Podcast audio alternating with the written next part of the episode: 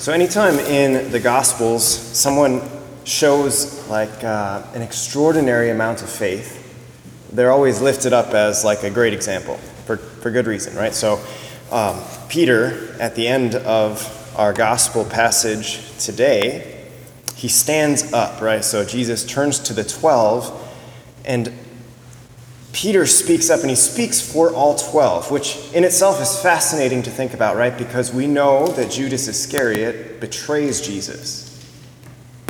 Right? So that in itself is, is fascinating, just as I'm thinking about this right now. It's fascinating that Peter speaks for all 12 of the apostles. And it's his extraordinary faith that we hold up to be an example for us like if you're, if you're looking for an example of faith in the Gospels, Peter is there with others as well.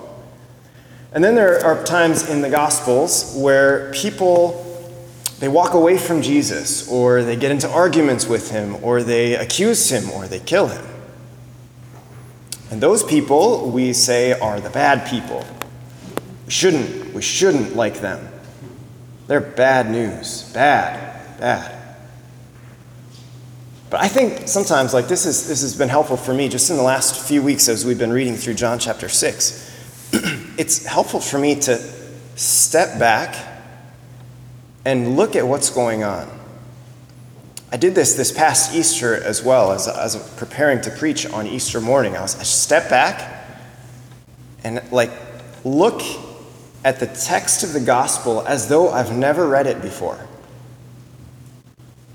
and see if, as I'm reading it, I actually relate more to those with strong and extraordinary faith, or if I relate actually more to those who are at least struggling. So, our gospel that we heard this evening, it begins by saying many of Jesus' disciples who were listening said, This saying is hard. Who can accept it? Right? So, we need to like stop and consider like what saying is this? And in fact even if you were at mass last weekend which hopefully you were but even if you were at mass you didn't hear the saying that they're talking about because we had the assumption right? So we had a different set of readings than what we normally would have had. So the saying that's hard is this. Jesus speaking in john chapter 6 and he says amen amen i say to you Unless you eat the flesh of the Son of Man and drink his blood, you do not have life within you. Whoever eats my flesh and drinks my blood has eternal life, and I will raise him on the last day. For my flesh is true food, and my blood is true drink. Whoever eats my flesh and drinks my blood remains in me, and I in him. Just as the living Father sent me, and I have life because of the Father, so also the one who feeds on me will have life because of me. This is the bread that came down from heaven. Unlike your ancestors who ate and still died, whoever eats this bread will live forever. And that's where we jump into our gospel passage for today, where they say, This saying is hard, who can accept it, right? So, like, Imagine for a moment that, that you haven't been Christian, let alone Catholic, for much of your life. Imagine you're hearing Jesus say this for the first time. Like, he says to you, hey, if you want to live forever, you got to eat my flesh and drink my blood. Okay? Like, What? Like this, it's no wonder, right? Like if we're honest with ourselves, it's no, what Jesus is saying things that are impossible. Or if they're not impossible, he's saying things that sound like cannibalism. right? Like, you want me to do what? No, like actually, in fact, in fact, the Old Testament says we're not supposed to do that kind of stuff. Like, these people, the, the, the, Jewish leaders who Jesus is speaking about, many of his disciples, right, they, they're all converts. They've all come to him from the Jewish way of life. And if you're Jewish at the time of Jesus, You know the scriptures of the, what we call the Old Testament. For them, it's just the, the law. They know the law and the prophets. So for them to hear Jesus say to them, You have to drink my blood, that's a direct violation, at least on the surface. It's a direct violation of the law.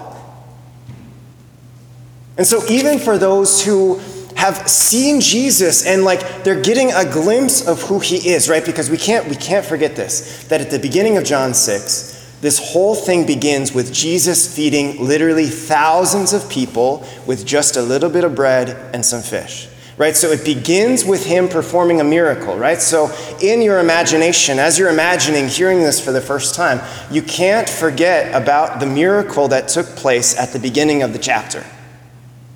Right? So your interest is at the very least, your interest is piqued in who this Jesus is. If not, if not already like you're ready to sell out for him, right? Because you've seen this miracle that he performed. So we can't forget about that. But at the same time, even though you've maybe gone like wholesale in on Jesus, now you're hearing him say things that they're just hard. They're impossible. One, it's impossible for thousands of people to eat one person, right? Like, that in itself is impossible. If, I mean, it's disgusting as it is, but it's impossible. But beyond that, right, we know this. Like, so we, this, this is the gift that we have in the 21st century. We have 2,000 years worth of history, and so we know that Jesus is speaking of a deeper reality, but nonetheless, it's still a reality that's impossible. Right? We know as Catholic Christians that Jesus is not speaking of ordinary flesh and blood, but his flesh and blood, which is, that is, he is the living and enduring God. Amazing. We know as Catholic Christians that when we have the Mass every Sunday, if not even every day, we know by faith that the bread and the wine are turned into the flesh and blood of God, so that when we come forward to receive Holy Communion, we know that we're actually fulfilling this difficult saying of Jesus. But to step back and think even of that, how in the heck does bread and wine turn into the flesh and blood of God? Or, like, the thing that I was admiring about these people that are wrestling with Jesus, that are disagreeing with Jesus, that are even walking away from Jesus, as tragic a reality as that is, the thing I was admiring about them is that at least they're being honest. The statistics show, brothers and sisters, that most Catholics don't even believe this is real. That is, the statistics show that most Catholics, whether it's Catholics coming every Sunday or Catholics who come only on the big holidays, most Catholics who come forward to receive Holy Communion don't believe it. At least these people are being honest. And so it actually challenged me to stop and take an honest reflection of what I believe. In full disclosure, there are so many times when I, as a priest, I'm here at the altar, or the altar wherever I'm offering Mass. I'm saying the words, but a lot of times my mind is in other places. And I actually have to remind myself, like, no, this is an incredibly important moment right here. Do I believe this? Now, I won't speak for Father Jake, but I'm betting that's the case too. How about for you? Take a moment for an honest assessment in your mind and in your heart. The thing I love about our first reading is this. So, this comes at the end of the book of Joshua, chapter 24. So Joshua is the guy who took over after Moses died, right? And we know Moses, the one who brought God's people out of slavery in Egypt. They were in the desert for 40 years and they were right on the brink of the promised land, and Moses dies. He doesn't get to go into the promised land. Joshua takes over. They go into the promised land and they begin to sort of parcel it out according to the different tribes that they were from. And now at the end of this book, there's this, this grand finale moment where Joshua, says, he gathers all the tribes of Israel to Shechem, summoning their leaders, their, their elders, their judges, and their officers. Right? And they're standing there as though they're standing before Almighty God. And Joshua, their leader, he does exactly what I'm doing now, and that is he's saying, Stop what you're doing and think for a minute. God is so good, but he's also just. And so Joshua says, Decide today who you are going to serve. If you're going to serve some other God, that's fine. Go and serve that other God. But if you are going to serve the Lord, be faithful to Him. Let your mind and your heart be consumed by Him. And we don't, we don't get it all in our reading that we heard today. The people, they're like, yeah, no, like, we're on board with this. And Joshua's like, no, wait, wait. If you agree to this, the Lord is going to hold you witness against yourself so that if you become unfaithful to Him, He's going to hold you accountable to that. And they're like, no, we're, we're in on this. Like, this is it. And He says, no, hold, like, just stop and slow down. Before you jump all in on this, you need to stop and really consider. And so the people are like, yeah, we're ready. And the end of the chapter, it says that the people of Israel were faithful to the Lord all the days of their lives, to the end of that generation. Right? And so for, for today, I think, so the Lord is for sure inviting me to this. And by virtue of me being the one preaching at Mass, He's inviting you to do the same. Stop and consider what the heck are you doing here? Stop and consider that Jesus is making impossible demands of you. He's asking you to do something impossible. Something that's impossible for you to do, but it is possible for Him to do it by His grace. And so when you come forward for Holy Communion, He's asking you, Do you believe this? And before you jump all in, right? Like my tendency is to, to be like the people of Israel and to jump in and be like, Yes, I'm in on this. He's like, Hold on a minute. Just wait. Right? He even turns to the 12, his closest friends. And he says, Are you going to go too? Right? And I love, I love Peter's response. Right? And you can imagine it in your own mind's eye, right? Imagine how that was. In, in, in, my mind, there are like two ways he could have answered it. He could have been like eager to jump at it, or it's like Jesus asked them and, and he sort of paused for a minute and just thought about it and out of a spirit of confidence, he's, he sort of steps forward and he's like, Lord, where else are we going to go? You are the one who has the words of eternal life. And we've thought about this. We've seen the miracles. We've seen all that you've done. We've heard your teachings. We know that it's hard, but we We've come to believe this. We're convinced by this. I can't imagine going anywhere else, he's saying. And now he turns to you. He says, What do you think about all this? It's impossible, I know. Some of the things that he says are hard, I know. But still, he says to you, what do you think?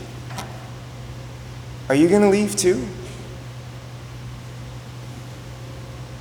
What do you think about this thing that I teach? What do you think about this supreme thing that I teach? He says. What are you going to do?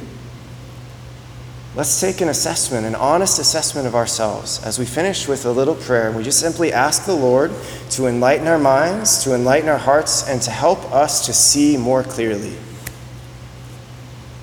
Lord God, we give you thanks for the great gift, the great gift that you have given to us simply in speaking to us. Thank you, Lord God, for the gift of the laws that you have given to us. The laws which we find easy and the laws which we find difficult. But easy and difficult they may be, they are the laws that lead to eternal life, and so we thank you for them. We thank you for sending your Son Jesus to share life with us and to invite us into something much deeper than this life that we experience here and now. We thank you, Jesus, for this supreme gift of your flesh and blood that we find in the Holy Eucharist. And we ask you, Jesus, to give us confident faith in what you teach, in what you preach, in what you work in our lives. Jesus, send your Holy Spirit to open our minds and our hearts so that we can receive more of your grace, above all, the grace to believe you and to take you at your word. Jesus, send us your Holy Spirit so that our faith may increase in such a way that nothing can shake us, that nothing can lead us astray, that nothing can distract us from your love. Jesus, fill us. Fill us in every possible way so that we can't help but to be convinced that you are the eternal Son of God and you are the only one that can lead us to life. Amen.